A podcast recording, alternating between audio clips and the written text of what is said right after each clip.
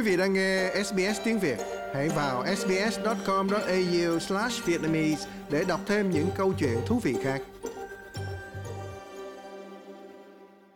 Một cuộc bùng phát xung đột dọc biên giới Armenia và Azerbaijan đang làm dấy lên căng thẳng giữa hai đối thủ lâu năm. Lo ngại sự leo thang đang đe dọa các cuộc đàm phán hòa bình trong khu vực. Bốn binh sĩ Armenia bị thiệt mạng hôm thứ Ba 13 tháng 2 và một người bị thương – trong một cuộc giao tranh ở biên giới mà cả hai nước đều cáo buộc nhau là đã quá khích.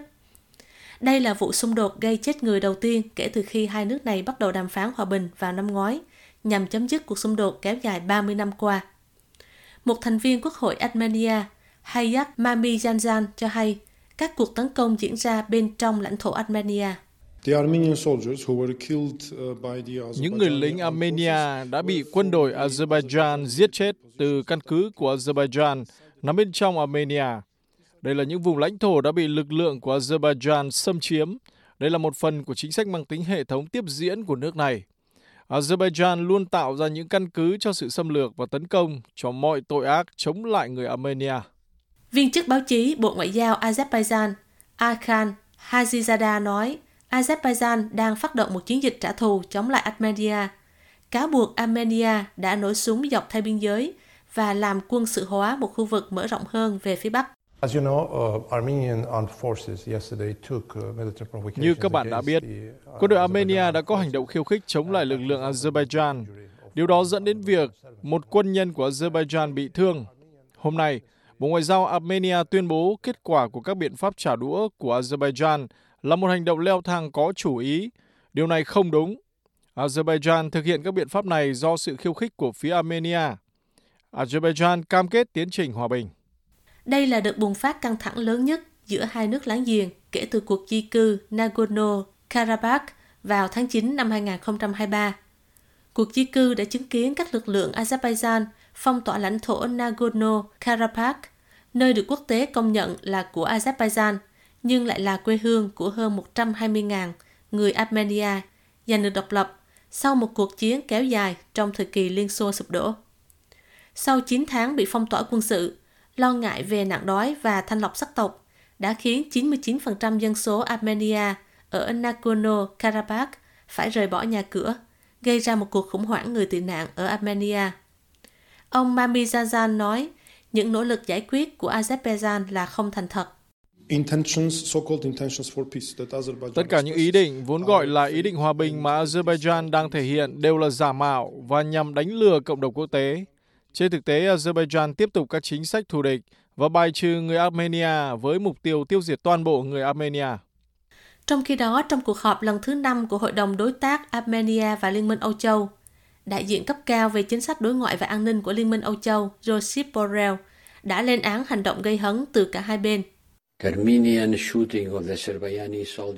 Vụ bắn chết người lính Azerbaijan của Armenia ngày hôm qua thật là đáng trách, nhưng phản ứng của Azerbaijan dường như không tương xứng, đã phớt lờ thông báo của Bộ Quốc phòng Armenia rằng vụ việc này sẽ được điều tra đầy đủ. Các cuộc tấn công xảy ra chưa đầy một tuần sau khi Armenia chính thức được chào đón với tư cách là quốc gia thứ 124 tham gia quy chế Rome của Tòa án Hình sự Quốc tế một hành động mà đồng minh truyền thống của Armenia là Nga cho là nước này đã coi thường Moscow. Thủ tướng Armenia Nikol Pashinyan nói với các phóng viên đài phát thanh Armenia rằng, nước này không còn có thể dựa vào Nga, với tư cách là đối tác quốc phòng chính được nữa sau thất bại của Moscow trong việc bảo vệ người Armenia ở Nagorno-Karabakh.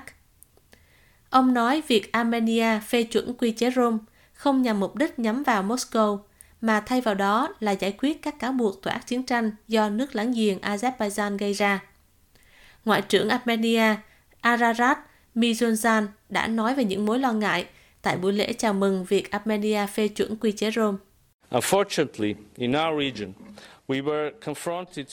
Thật không may trong khu vực của chúng tôi, chúng tôi không chỉ phải đối mặt với việc hoàn toàn không sẵn lòng giải quyết vấn đề bằng biện pháp hòa bình, mà còn phải đối mặt với ý định rõ ràng là gia tăng chiến tranh, hận thù và khủng bố, tiếp tục xâm lược Cộng hòa Armenia và chiếm đóng lãnh thổ có chủ quyền của chúng tôi.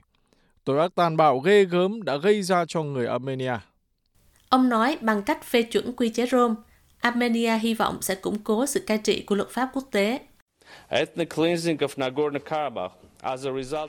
Việc thanh lọc sắc tộc ở Nagorno-Karabakh khiến hơn 100.000 người Armenia phải rời bỏ nhà cửa để tìm nơi trú ẩn, đã gây ra những hậu quả nhân đạo tàn khốc và tiếp tục gây ra những rủi ro sắp xảy ra cho khu vực. Trong bối cảnh này, chúng tôi tin rằng quy chế Rome cùng với các cơ chế khác có tiềm năng thực sự để ngăn chặn bất kỳ sự leo thang và hành động tàn bạo nào và trở thành một cột mốc quan trọng hướng tới sự ổn định và hòa bình bền vững trong khu vực của chúng ta. Cả Nga và Iran hiện nay đang kêu gọi Azerbaijan và Armenia thể hiện sự kiềm chế. Iran và Nga đều có chung lợi ích ở miền nam Caucasus và đã tham gia vào nỗ lực hòa giải giữa các nước láng giềng. Phát ngôn nhân của Bộ Ngoại giao Hoa Kỳ Matthew Miller nói, cuộc đụng độ gần đây đã làm suy yếu các cuộc đàm phán về hòa bình. Chúng tôi lo ngại trước các báo cáo về các cuộc đụng độ chết người giữa hai quân đội dẫn đến nhiều thương vong. Chúng tôi gửi lời chia buồn chân thành tới gia đình của những người thiệt mạng và bị thương. Việc sử dụng vũ lực làm suy yếu các cuộc đàm phán. Cách duy nhất để giải quyết hòa bình bền vững đang ở trên bàn đàm phán. Bất kỳ hành vi vi phạm lệnh ngưng bắn nào cũng cần được điều tra và giải quyết cho thỏa đáng. Nhưng Ngoại trưởng liên tục nhấn mạnh, Hoa Kỳ cam kết đàm phán hòa bình Armenia-Azerbaijan. Armenia và Azerbaijan hầu như đã bị bỏ rơi khi họ tiến hành các cuộc đàm phán hòa bình trong bối cảnh cộng đồng quốc tế tập trung vào Gaza và Ukraine. Nhiều người Armenia vẫn lo ngại rằng nếu không có hòa giải, họ sẽ gặp bất lợi trong các cuộc đàm phán hòa bình, và Azerbaijan có ý định đòi thêm lãnh thổ dọc biên giới phía nam với Iran. Các quan chức Azerbaijan cho rằng các tổ chức hòa giải bên ngoài như Liên minh Âu Châu và Mỹ không thể hòa giải vấn đề này một cách hiệu quả vì họ không trung lập. Quý vị muốn nghe những câu chuyện tương tự có trên Apple Podcast, Google Podcast, Spotify hoặc tải về để nghe bất cứ lúc nào.